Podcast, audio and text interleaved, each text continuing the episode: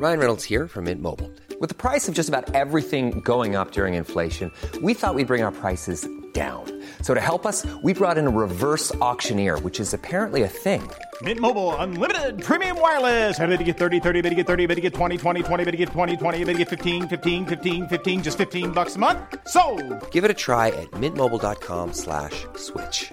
$45 upfront for three months plus taxes and fees. Promo for new customers for limited time. Unlimited more than 40 gigabytes per month. Slows. Full terms at mintmobile.com.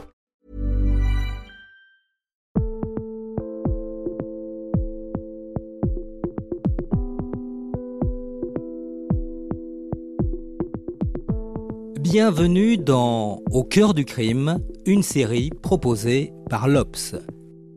Ils ou elles se sont retrouvés de par leur métier ou par le hasard de la vie au centre d'une histoire judiciaire et ils nous racontent comment leur existence a soudain basculé. L'affaire Grégory, premier épisode, Dohan Bui reçoit l'ancienne journaliste Laurence Lacour. Laurence Lacour, bonjour. Bonjour. Le 16 octobre 1984, vers 18h, le journal La Liberté de l'Est à Épinal est alerté de la disparition de Grégory Villemain. Son corps est retrouvé ce soir-là, pieds et poings liés dans la Vologne. Laurence, vous débarquez dès le surlendemain sur les lieux. Les rédactions flairent la bonne histoire. Il y a en effet tous les ingrédients romanesques pour enflammer l'intérêt du public, non? Ah, il est certain que c'est une affaire qui, euh, d'emblée, n'est pas apparue comme un fait divers euh, classique, si tant est qu'il y ait des faits divers classiques. Mais très vite, on a compris qu'il s'inscrivait dans la continuité d'une euh, histoire qui était déjà entamée depuis plusieurs années et qui était caractérisée par euh, les appels et les écrits anonymes d'une personne malfaisante qui visiblement cherchait à détruire euh, certaines personnes de, de cette grande famille Villemain que nous avons découverte. Et donc, euh, Ce corbeau, ce fameux corbeau. ce fameux corbeau. Et qui d'ailleurs a revendiqué son crime dès le soir même, de nouveau par euh, téléphone et de nouveau par écrit. Très vite, les familles nous ont parlé, assez volontiers, ce qui était un peu surprenant, mais je pense qu'on était trop nombreux pour qu'ils nous résistent. Donc c'était pas du tout un huis clos, au contraire, c'était à ciel ouvert et les journalistes se sont beaucoup introduits justement dans ces lieux ouverts. Pourquoi est-ce qu'on nous a parlé? Je pense que dans un premier temps, les gens n'avaient pas idée qu'ils pouvaient nous dire non parce qu'on était une certaine puissance quand même, on arrivait avec une certaine euh, arrogance, on arrivait avec nos voitures siglées de médias très connus. Les, personnes qui ont parlé le plus volontiers au début ont été les grands-parents de Grégory, qui étaient d'ailleurs les premières victimes, euh, premières cibles de ce fameux corbeau. Et donc, ils se sont aussi aperçus dans un premier temps qu'il y avait beaucoup de rumeurs qui avaient été dites sur eux. Ils ont eu un réflexe assez, assez naturel de vouloir corriger et de vouloir euh, redresser certaines erreurs. Mais évidemment, euh, ça a alimenté un effet boule de neige parce que chaque journaliste après ou chaque média voulait euh, sa part d'interview ou sa part de confidence. Et donc, les choses n'ont- pas cessé d'enfler, alimentées par ces gens-là, par des frères et sœurs de Jean-Marie Villemain aussi, qui, qui avaient des choses à dire. Alors, à un moment donné, on s'est quand même demandé si on ne manipulait pas un petit peu d'ailleurs. hein. On avait une certaine condescendance pour ces gens-là. Mais je pense qu'avec le recul, euh, c'était aussi une façon pour certains d'entre eux de savoir ce que faisaient les gendarmes, puisqu'on était relativement bien informés et de leur transmettre. Donc c'était un intérêt partagé, on va dire, dans vous, un étiez, premier euh, temps. vous les utilisiez et vous étiez utilisés aussi. Voilà, mais on l'a pas compris tout de suite, bien évidemment. Mais a- après coup, oui, on s'est rendu compte qu'on délivrait pas mal d'informations à des gens qui éventuellement pouvaient s'en prémunir, ou en tout cas les transmettre à d'autres qui auraient pu s'en prémunir. Et vous, vous aviez 27 ans, c'était quoi un peu cette ambiance justement avec tous ces journalistes, euh, cette enquête qui se déroule à ciel ouvert euh, Alors, moi, j'avais 27 ans et, et j'avais jamais vu de cadavre. Voilà, je le dis parce que c'est vrai que quand même au départ, hein, euh, la première photo qui nous interpelle, c'est la photo d'un enfant décédé dans les bras d'un pompier qui vient de le repêcher dans une rivière. Et ce sont des photos qui nous ont beaucoup euh, interpellés, qui nous ont beaucoup marqués, choqués.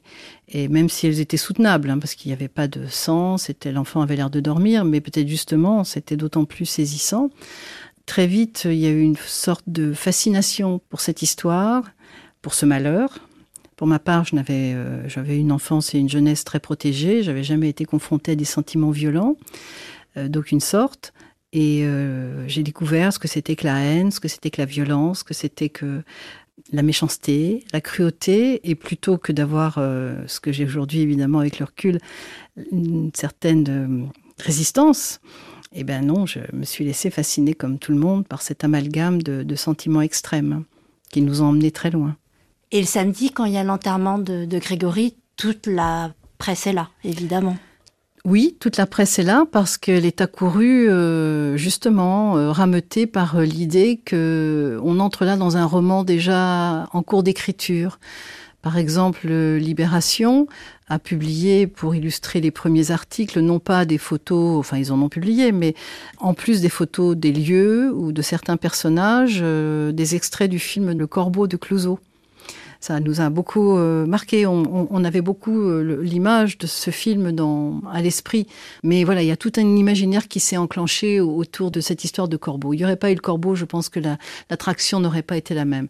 Et puis, une certitude euh, très vite affichée par les enquêteurs et qu'on a aussi cernée, c'est qu'il était là.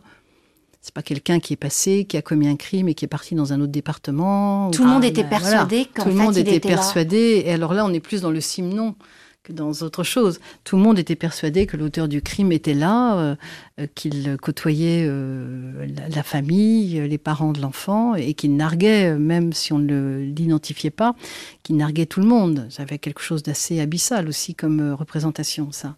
Et du coup, c'est assez terrible. Ça veut dire que lors de cet enterrement, où j'imagine il y avait la douleur des, des parents, il y avait aussi l'excitation de se dire que peut-être le corbeau était là et peut-être qu'on arriverait à, trouver le corbeau pendant l'enterrement. Oui, l'idée c'était que quelqu'un allait craquer et s'effondrer, euh, voilà, ou que ce serait dénoncé pendant l'enterrement, ce qui était évidemment totalement illusoire. Mais il y avait cette idée, les gendarmes étaient là, nous nous étions là, les familles étaient là, les villageois étaient là, il y avait énormément de monde. Et malheureusement, ça a dégénéré parce que des caméramens euh, euh, ont voulu s'approcher très près de la tombe, de la fosse du moins, puisque la tombe n'était pas encore constituée. Et ça a provoqué un mouvement euh, de foule euh, totalement déplorable. La maman de Grégory s'est évanouie, elle a dû être évacuée et finalement son enfant a été mis en terre sans qu'elle puisse assister à, à, ce moment crucial, ce qui est quand même terrible avec le recul. Voilà, et puis il y avait des journalistes qui commençaient déjà à, délirer un peu, justement, à propos d'elle, en disant oui, on en a vu d'autres faire du cinéma dans un cimetière. Qui c'était très très délétère comme ambiance, très délétère. Il disait ça euh, le, jour de la cérémonie, en fait. Est-ce que vous avez des choses que vous avez pu entendre le jour de, enfin, le jour de l'enterrement dans ce jour cimetière de l'enterrement dans ce cimetière, oui, oui. Il y a notamment un journaliste qui s'est distingué après par sa sa, hargne et sa, et sa cruauté à l'égard de Christine Villemain, qui effectivement ce jour-là, euh, à quelques mètres de la tombe, disait ça, ouais, disait, euh, la soupçonnait. Bon, sur quelle base, on ne sait pas trop, évidemment. Mais vous, vous sentiez comment par rapport à ça, justement Très mal à l'aise, très mal à l'aise. J'avais jamais été dans un cimetière où, où les choses étaient aussi, euh, dans une ambiance aussi tendue, aussi perturbée. C'était très, très déplorable. Euh, à la fois d'y assister et puis d'en être aussi, même si c'était le tout tout début de ma prise de conscience. Mais c'est vrai que ça fait partie des, des scènes dans lesquelles j'aurais préféré ne pas me trouver. Ce qui est frappant après, c'est qu'il y a eu très vite d'autres noms jetés en pâture, puisque effectivement l'enquête, elle se faisait comme ça, euh, à ciel ouvert. Je pense aux Hollards qui très très vite ont été euh, désignés à la vindicte populaire. Quels sont vos souvenirs justement de, ces noms et un peu de ce, côté lynchage euh Alors, ces gens dont vous parlez sont des cousins éloignés qui ont été dénoncés auprès des, gendarmes, qui sont allés les chercher, qui les ont interrogés pendant plusieurs heures, et puis une, voilà, c'était une piste vaine. Et du coup, ils les ont euh, relâchés dans la nuit à 1h du matin de, de, la gendarmerie. Mais le problème, c'est qu'entre-temps, euh, évidemment, à chaque fois que quelqu'un était soupçonné ou interpellé, on était convaincu toujours que, voilà, ça y est, c'est bon, on a trouvé l'assassin. Donc, entre-temps, la tension avait monté devant la gendarmerie, à la fois dans le, public qui était là, les, les gens du cru, et puis nous-mêmes. Et ces pauvres gens ont, été jetés euh, dehors comme ça sous les flashs et sous les projecteurs euh, en pleine nuit. Ils n'arrivaient pas à retrouver leur voiture, ils trébuchaient, ils se tordaient les chevilles dans, dans un fossé. Enfin, c'était c'était une espèce de début de chasse à l'homme qu'on a connu malheureusement euh, fréquemment dans cette histoire, et euh, un exercice d'humiliation dont les gendarmes auraient vraiment pu faire l'économie. Quoi. Ils auraient pu essayer de les, faire sortir discrètement et de les raccompagner chez eux discrètement plutôt que de les jeter comme ça en pâture dans la nuit. Et c'était aussi un des épisodes assez choquants de cette histoire.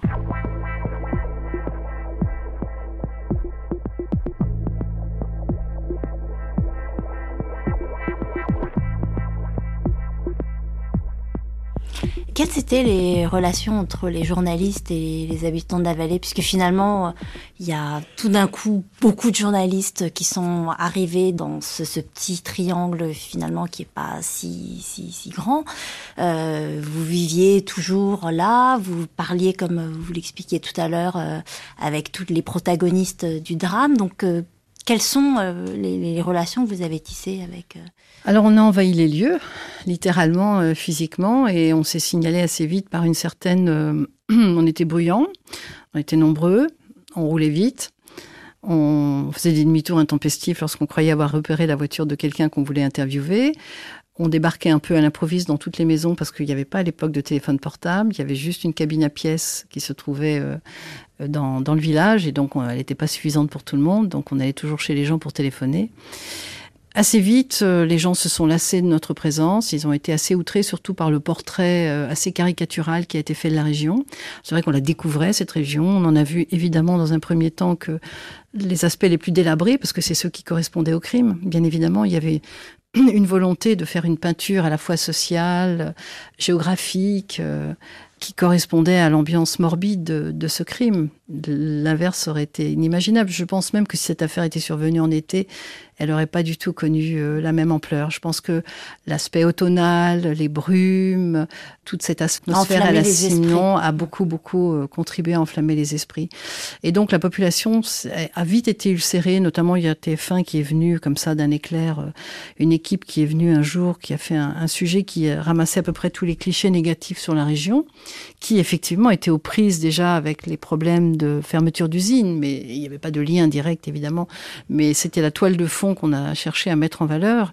Et au bout de trois semaines, euh, les portes se sont toutes fermées, les gens nous ont repoussés et ils en ont gardé un, traumatisme, je crois, encore très très vivace aujourd'hui. Même les autorités locales avaient protesté auprès de la haute autorité de l'audiovisuel euh, ou contre je ne sais plus quelle autre instance pour dire ça suffit, quoi, arrêter de caricaturer et de, chercher à, établir un lien entre le crime et son environnement.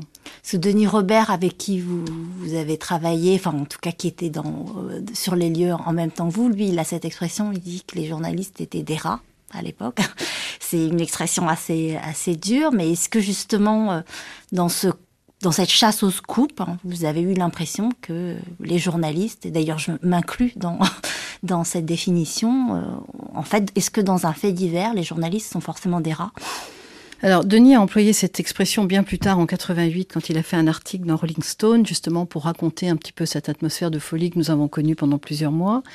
Nous avons été des rats dans ce sens où nous sommes répandus en grouillant un peu, ça c'est certain, et dans ce sens où effectivement, euh, même si j'ai un peu de mal à m'y associer, mais je l'ai fait quand même, on est allé toujours vers le plus non pas le plus sale parce que c'était pas en ces termes-là, mais voilà, on allait vers le plus euh, négatif, le plus noir, euh, ce qui était un peu de l'ordre du déchet de la nature humaine.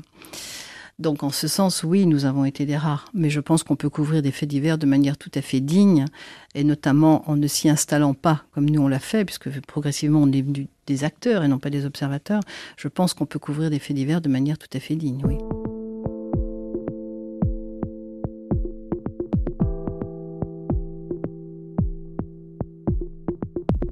dans cette histoire, il y avait un personnage clé, euh, qui l'est toujours d'ailleurs, Muriel Boll.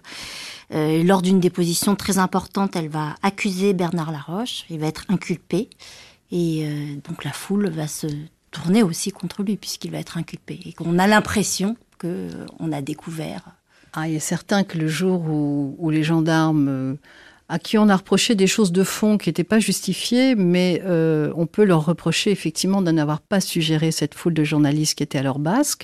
C'est vrai qu'ils n'étaient pas formés pour ça, c'est vrai que c'était pas facile parce qu'on les suivait partout et qu'on n'avait aucun mal à savoir ce qu'ils faisaient et à interpréter leurs gestes.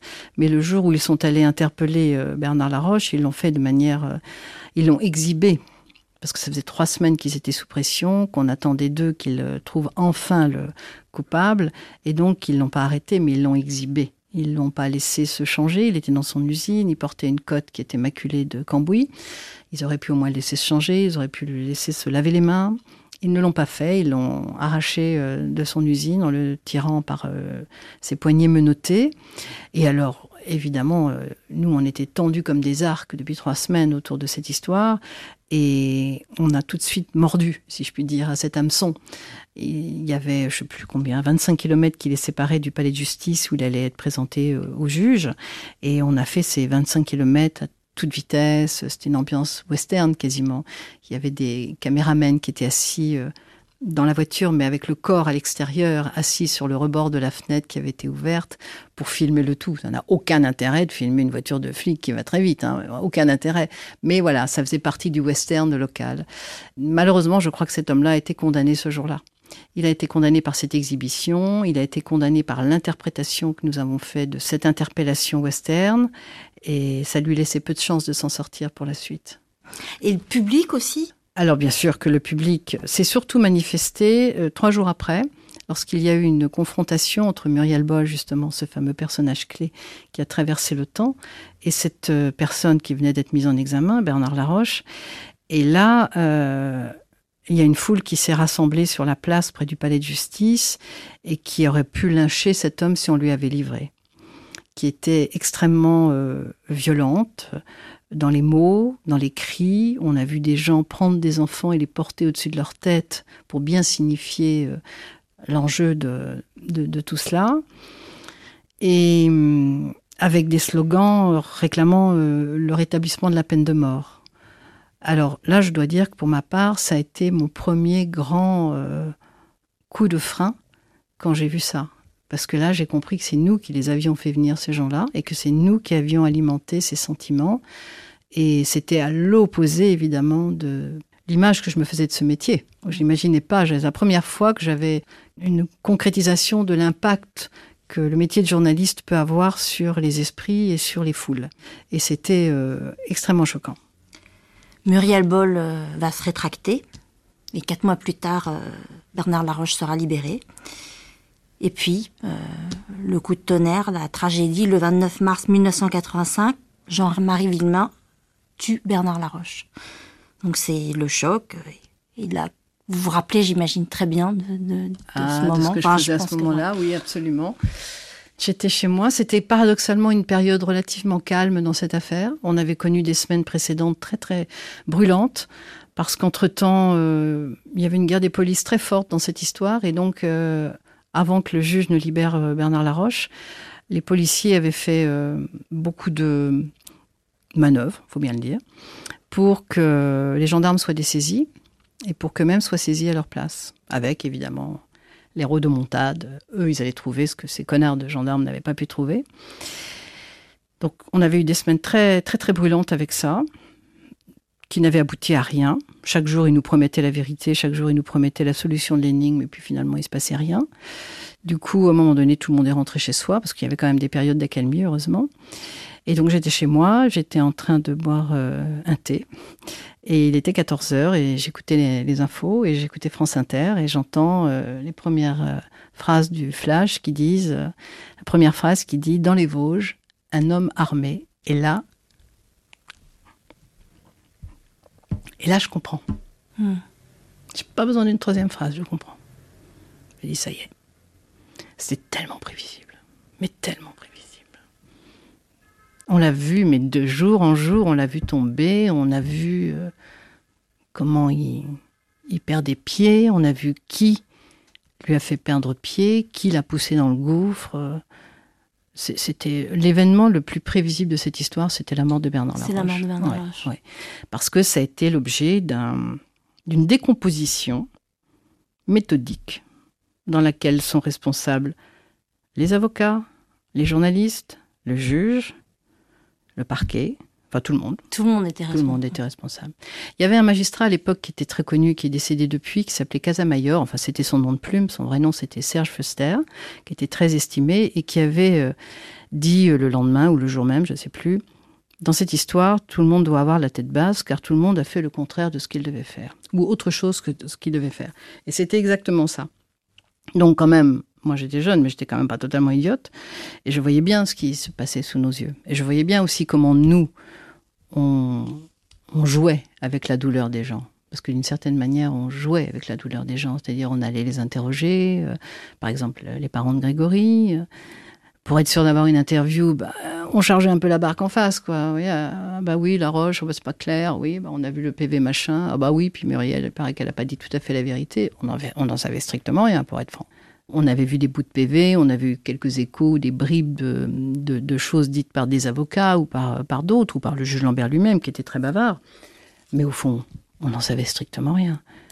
Et ça ne nous a pas empêché de manipuler ça comme des allumettes euh, devant une bouche de gaz, quoi, très clairement. Alors, pour ma part, je ne me mets pas dans ceux qui ont le plus de responsabilités.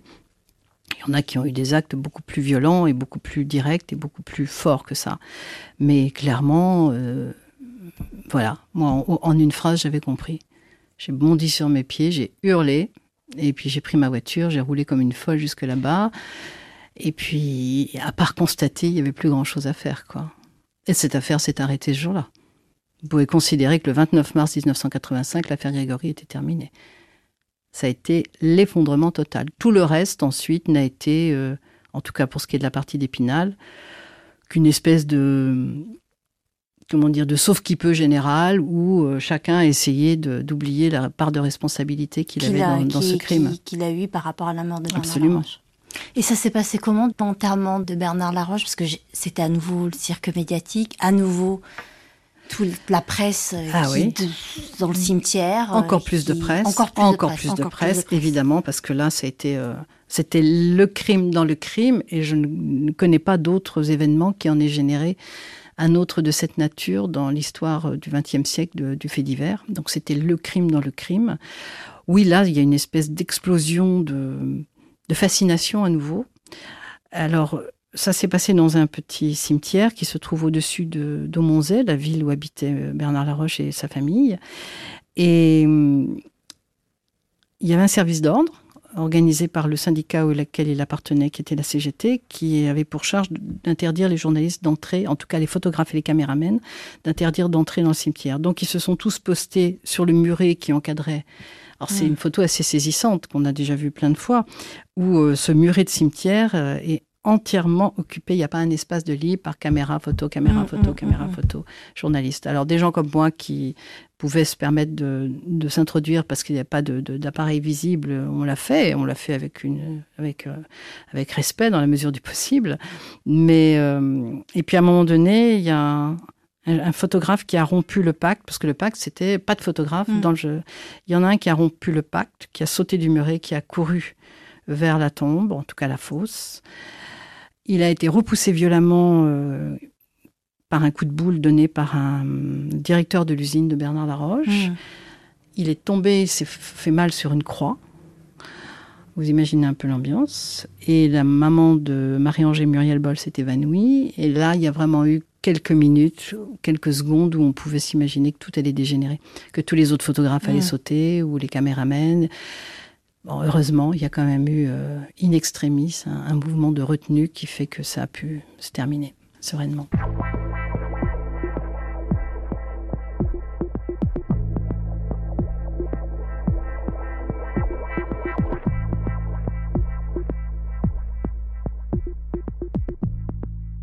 Quand vous dites euh, tout le monde a joué avec la, douleur des, parents, à des degrés différents.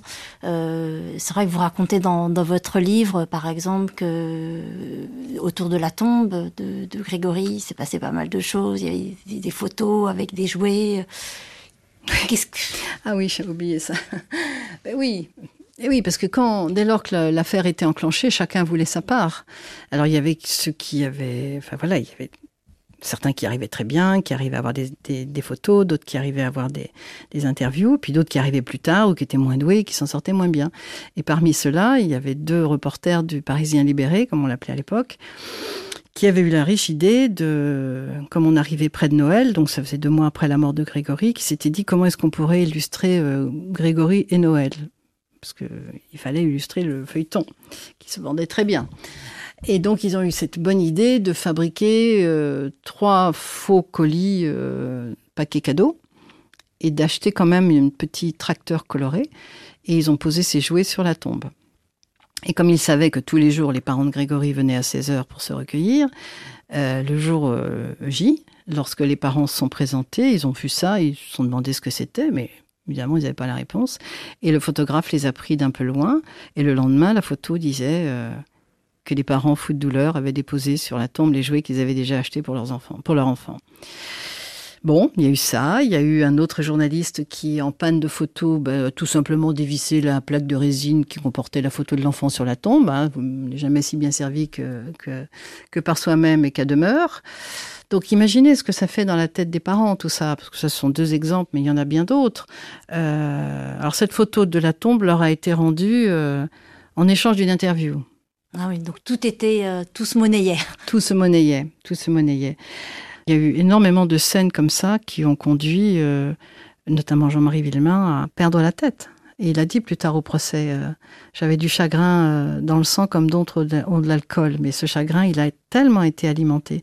Moi, ce qui me frappe dans cette histoire, c'est que je dois dire que n'importe lequel d'entre nous aurait vécu ce que ces gens ont vécu, aurait sans doute fait la même chose. Ça, c'est clair. Mais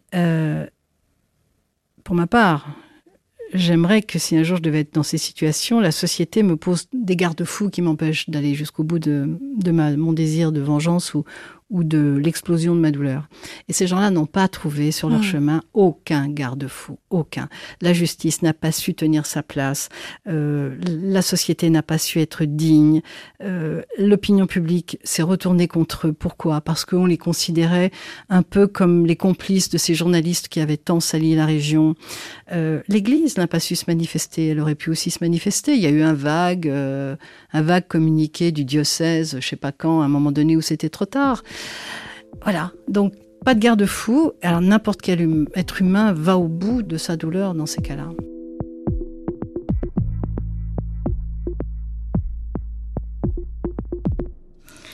Et finalement, comment on en arrive à fabriquer une autre coupable idéale avec donc Christine Hulman Qu'est-ce qui se passe? Quelle est la mécanique folle qui s'embraye et qui, qui fait qu'on va fabriquer cette...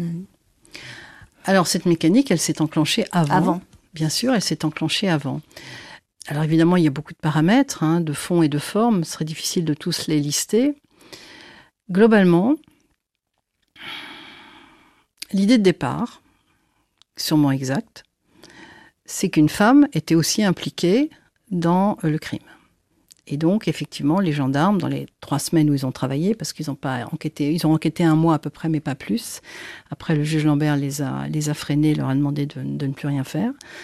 Chercher une femme. Ça, c'était un premier axe. Un second axe est que dans ce dossier, il y avait des témoignages de trois jeunes femmes qui étaient des ouvrières de l'usine de Christine Villemain, qui disaient l'avoir vu poster une lettre euh, le soir euh, du crime là où effectivement la lettre a été postée de revendication du crime. Donc elle avait été amenée à s'expliquer. Elle avait expliqué qu'elle avait posté une lettre la veille. Et de fait, les jeunes filles la décrivaient comme elles étaient habillées la veille, non pas comme elles étaient habillées le jour même. Mais ça avait suffi à mettre, euh, et d'ailleurs on avait retrouvé la, lettre euh, qui avait été postée la veille, avec c'était un chèque de commande de vêtements pour euh, Grégory. Et donc, la conjonction de cette recherche d'une femme et la possibilité que ça puisse être elle, a déjà donné prise à des gens qui, euh, euh, voilà, faisaient en sorte que on s'éloigne du premier suspect. Donc ça a commencé comme ça, il y a eu cette rumeur. Après, les avocats de Bernard Laroche ont joué un jeu très délétère, dans ce sens où ils ont eux-mêmes alimenté la rumeur sur le thème c'est sûrement un accident camouflé en crime. Donc l'accident était imputable à la mère. Bon, il y a eu des vérifications, elles, sont toutes allées dans le sens de, Christine Villemain, à tel point que le, juge lui a dit, écoutez, voilà, madame, c'est bon, il n'y a, plus rien autour de vous, tout, tout, est clair. Il lui a dit exactement le 24 décembre 1984. Mais ensuite, il y a eu euh, une expertise en écriture, voilà, la première d'une longue liste, enfin la seconde d'ailleurs, mais bon, la première désignait quelqu'un d'autre. Et à partir de ces quelques éléments qui auraient dû faire l'objet de vérifications euh, beaucoup plus précoce et beaucoup plus solide. L'image, l'idée que la mère puisse être impliquée d'une manière ou d'une autre, comme complice ou comme auteur, a commencé à émerger. Vous parliez des avocats d'ailleurs. Euh, c'était quoi le jeu entre euh, les différents avocats? Parce que certes, il y avait l'affaire, mais j'ai l'impression qu'il y avait aussi d'autres enjeux qui venaient se surajouter à l'affaire et qui compliquaient en fait la, lecture euh, de la partition des uns et des autres. Alors, ce qui est venu se surajouter, mais qui, était plutôt préexistant, c'est le, contexte politique et social.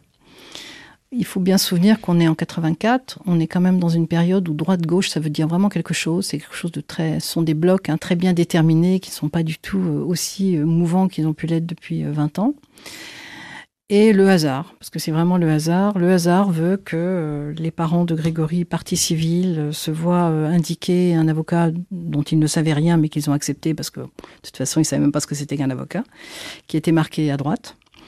Et Bernard Laroche, lorsqu'il a été interpellé, a lu, lui, deux avocats, l'un de la CGT et l'autre du Parti socialiste. Et ça a fait un antagonisme extrêmement violent entre ces deux partis, qui n'avaient rien à voir, qui n'avaient pas lieu d'être, mais qui, euh, pour nous journalistes, a beaucoup compté. C'est-à-dire qu'on s'est beaucoup déterminé au départ en fonction de la qualité euh, politique des uns et des autres. Mmh, mmh, ce qui, vous l'avouerez, est quand même un peu ridicule. Mais ça a pris, euh, ça a pris une ampleur qui a tout, tout cristallisé. Tout, tout cristallisé. Les Laroche et les Villemain auraient eu deux avocats d'Épinal, des copains d'enfance ou des copains de barreau. Il n'y aurait pas eu d'affaire. Ah oui Ah ouais. Ah, c'est. Carrément. ah oui, non, alors là, alors là, 100%. À 100%. Les avocats des deux partis n'ont eu de cesse, et je dois dire plus ceux de gauche que celui de droite, mm. je dois le, reconnaître, même si au départ j'étais loin de suivre cette ligne-là. Mais euh, oui, oui, on, fait de cette histoire un enjeu politique énorme. Énorme. Et franchement, oui, il y aurait, il y aurait eu deux copains de, de bancs de fac euh, qui auraient pris le dossier. Euh, l'affaire n'aurait jamais, jamais, pris cette ampleur. N'aurait jamais pris non, cette ampleur. jamais, jamais. Plus le fait que chez les journalistes aussi, il y avait des camps qui suivaient plus ou moins. Euh, Alors, les journalistes, dans un premier temps, effectivement, ont été. il y a eu une manœuvre très habile, d'ailleurs, des avocats divisés pour mieux régner. C'est-à-dire qu'ils savaient distiller les confidences euh, voilà, on vous donne l'interview, mais pas à vous. Et pourquoi pas à moi? Bah Parce que euh, voilà, vous êtes pas dans le bon camp politique, ou parce que vous êtes en concurrence avec machin et que machin veut, veut l'exclusivité. Donc, déjà pas très sain comme façon de voir. Et les camps dont on a souvent parlé et que j'ai moi-même décrit dans mon livre sont surtout euh, postérieurs à l'assassinat de Bernard Laroche et tiennent surtout à la responsabilité que nous avions les uns les autres dans ce crime. Il faut vraiment comprendre que ça, c'est un, événement fondateur mmh. et, est, fondamentale dans cette histoire. Tout le monde traîne en fait cette culpabilité. Voilà. Et plus la culpabilité est grande, plus on va tenter de la reporter sur Christine Villemain, qui est donc euh, à un moment donné, euh, La Roche est mort, son mari à elle est en prison, donc il reste plus qu'elle en quelque sorte sur l'échiquier. Donc c'est elle qui va euh, servir de, de, bouc émissaire, c'est-à-dire que c'est elle qui va servir de paratonnerre à la fois la responsabilité collective, parce qu'il faut bien dire, comme je l'ai dit tout à l'heure, qu'aucun des garde-fous euh, normaux n'a fonctionné. voilà, a fonctionné. Donc il y a une responsabilité collective et il y a une responsabilité individuelle de chacun qui, en sa conscience, sait très bien ce qu'il a fait ou pas fait. Et euh, plus euh, les gens se sont impliqués de manière délétère dans ce qui a conduit à l'assassinat de Bernard Laroche, plus ensuite ils vont tenter de reporter cette culpabilité sur la mère de Grégory. Mmh. Et c'est ce qui va permettre de fabriquer son personnage de coupable, parce que ceux-là sont plus nombreux que les autres, ils sont plus forts, et ils font plus de bruit.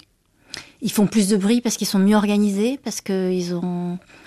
Alors ils font plus de bruit parce qu'il y a au sein de ce camp-là, il y a un couple qui s'est euh, singularisé par une position très particulière, qui était un couple de journalistes qui, euh, à eux deux, cumulaient les correspondances de huit médias nationaux, ce qui est énorme, sous des noms différents. Vous lisiez le matin, vous lisiez euh, Le Figaro, vous lisiez François, vous lisiez le Quotidien de Paris, vous lisiez le Journal du Dimanche, si, on était un dimanche, vous lisiez euh, quelques dépêches de leurs deux agences de presse, et puis un autre que j'ai encore oublié. Euh, vous aviez huit noms différents, vous ne pouviez pas imaginer, nous on le savait, mais en tout cas le public ne pouvait pas imaginer que c'était les mêmes personnes qui à chaque fois écrivaient. Mmh. Donc ça, c'était un, un, système pyramidal qui a beaucoup, beaucoup alimenté les autres et qui a dominé les autres et qui a donné cela tragique euh, à cette histoire. Et la France entière, de toute façon, s'interroge sur, euh, sur la mère. Elle devient un personnage. Oui, elle devient un personnage de fantasme. C'est sûr qu'elle cristallise on lui reproche surtout, euh, évidemment, personne ne peut lui reprocher d'avoir tué son enfant, parce que personne ne sait évidemment si elle a tué son enfant, mais on lui reproche surtout une chose, on lui reproche d'avoir été enceinte six mois après euh, le décès de son fils. Ça, c'est quelque mm. chose. Euh, alors ça, c'est pas passé du tout, du tout, du tout. C'est vraiment ce que les gens lui reprochaient. Même moi, dans une interview dont j'ai absolument honte aujourd'hui, mais bon, il faut bien que je l'assume, J'ai eu une phrase en lui disant Est-ce qu'il n'est pas un peu tôt pour se réjouir? Franchement. Hmm. Donc en fait, on lui reprochait de continuer à vivre. Voilà. Hmm. On lui reprochait de continuer à vivre et d'avoir la tête haute. Là où on aurait voulu qu'elle ait la tête basse. On lui reprochait aussi une autre chose qui fait partie des charges qui ont pesé contre elle. Elle a voulu défendre son mari, bien sûr, dès que celui-ci, euh, malheureusement, a, tué son cousin. Et donc, elle a pu donner au début quelques interviews où euh, elle se battait avec une espèce de rage évidemment mal contenue. Et elle disait, de toute façon, c'est la roche, euh, voilà. et elle accusait un mort. Et alors ça, la paix des morts, c'est inviolable. Et le fait qu'elle ait osé dénoncer dès le lendemain du décès de cet individu, de ce personnage, le présenter comme un assassin, elle avait outrepassé pour la deuxième fois en l'espace de quelques semaines la décence euh, acceptable.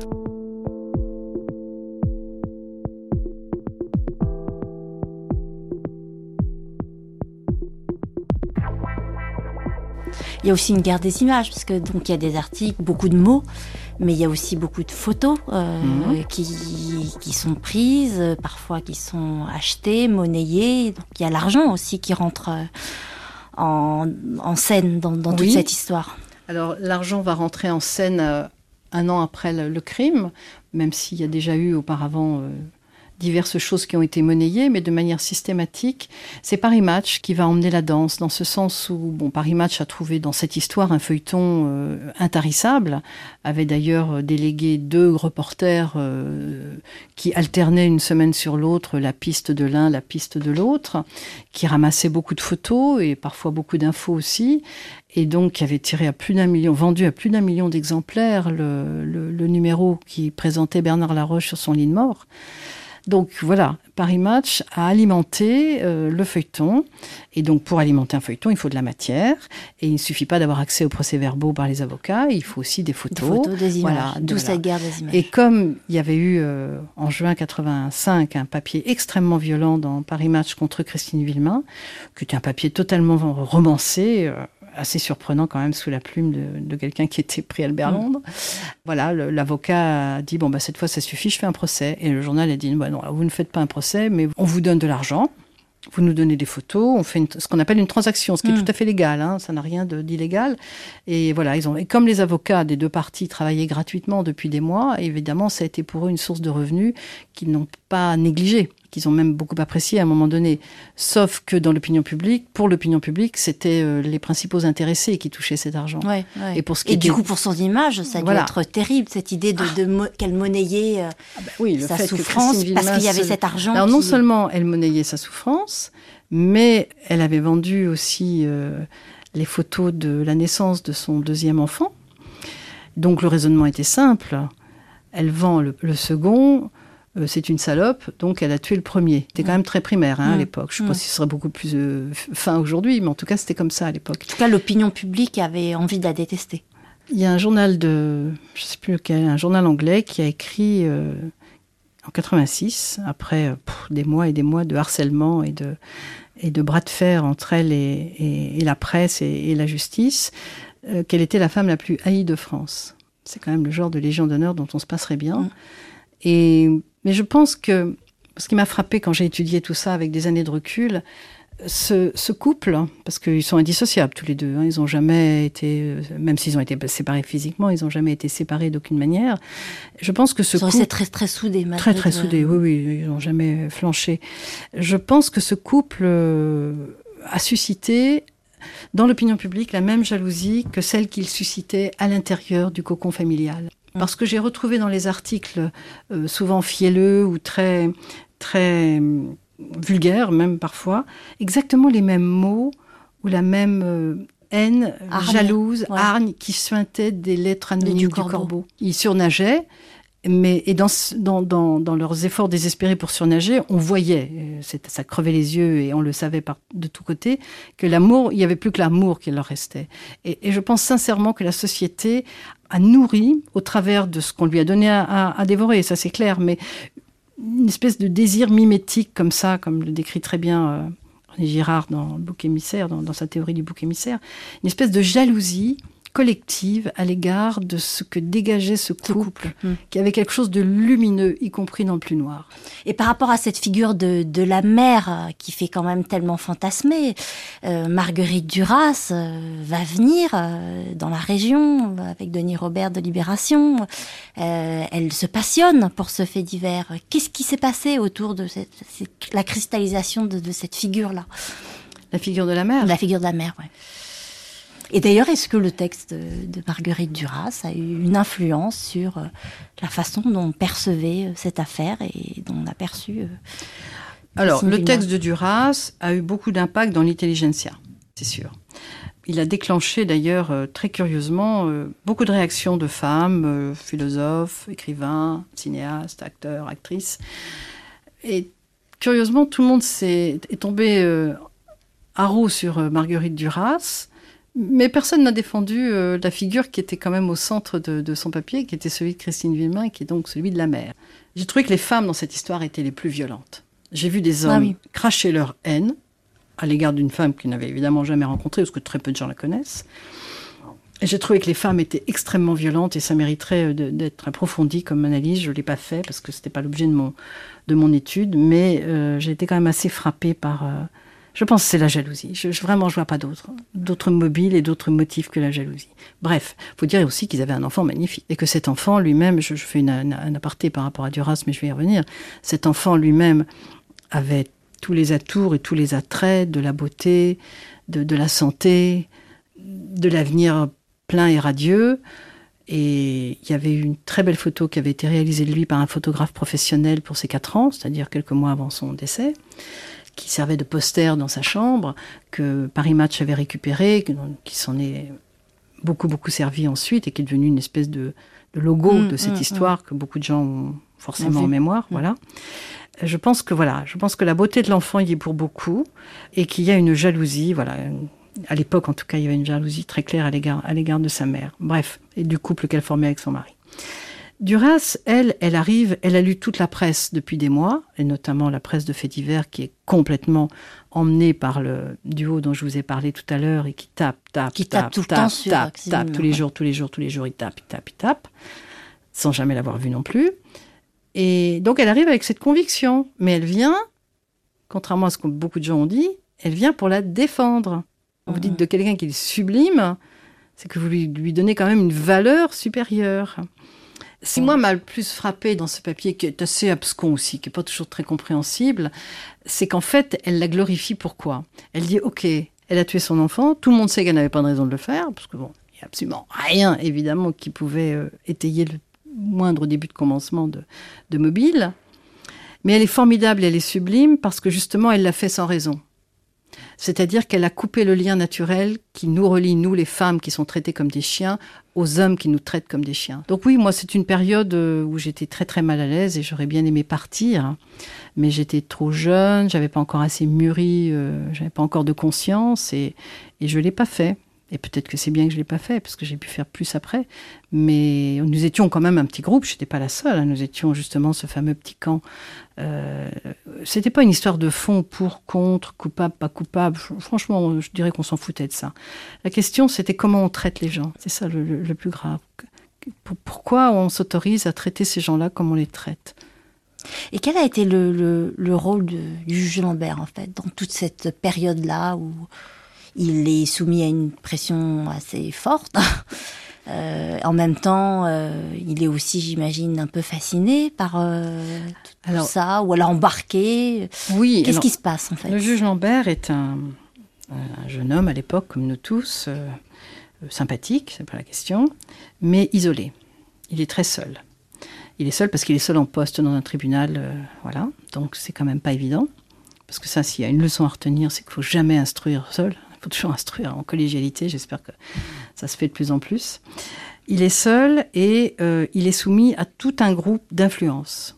Alors il a les influences des avocats de Bernard Laroche, qui euh, d'une part sont des copains à lui, hein, euh, la petite ville, tout le monde se connaît, donc c'est facile de traverser la rue et puis de, venir tailler le bout de gras, évidemment toujours dans le même sens. Il est sous l'influence aussi des journalistes, évidemment, qui eux le flattent beaucoup pour avoir des informations. Dont j'étais. On l'avait invité à dîner un soir, il était absolument ravi. Euh, on n'avait pas réussi à lui soutirer une seule info, mais enfin bon, au moins comme ça, on avait pu euh, faire connaissance un peu avec lui dans la perspective du futur. Donc il, était, euh, honnêtement, il, était pas, il avait une, place vraiment pas enviable. Mm.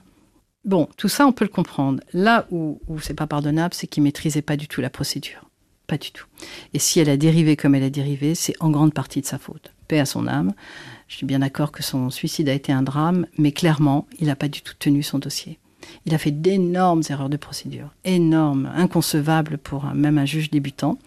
Et donc, il a, il a pourri son propre dossier. Le jour où il a libéré Bernard Laroche, il n'avait même plus tellement le choix parce que de toute façon, euh, il y avait des pièces de forme qui, qui étaient viciées par ses propres erreurs. Et, et, surtout, surtout, il n'aurait pas dû conserver la maîtrise des dossiers après la mort de Bernard Laroche. Non seulement il s'est retrouvé à continuer euh, dans le dossier Grégory, où il avait quand même failli de manière répétée, mais en plus, il se retrouvait avec l'instruction de La Roche. Mm. D'ailleurs, quand il a inculpé Jean-Marie Villemain, il lui a dit c'est la première fois que j'inculpe quelqu'un avec autant de regrets. Bah oui, tu mm. parles. il savait très bien quelle était sa part de responsabilité de l'autre côté de la table. Donc ça, c'était vraiment compliqué. Et de ce point de vue-là, euh, sa hiérarchie, tant euh, à Épinal qu'au niveau de la cour d'appel, la chambre de l'instruction qui est censée épauler les jeunes juges, elle a vraiment pas joué son rôle. Mais parce que tout le monde avait peur de la presse. Tout le monde avait peur de la presse à l'époque.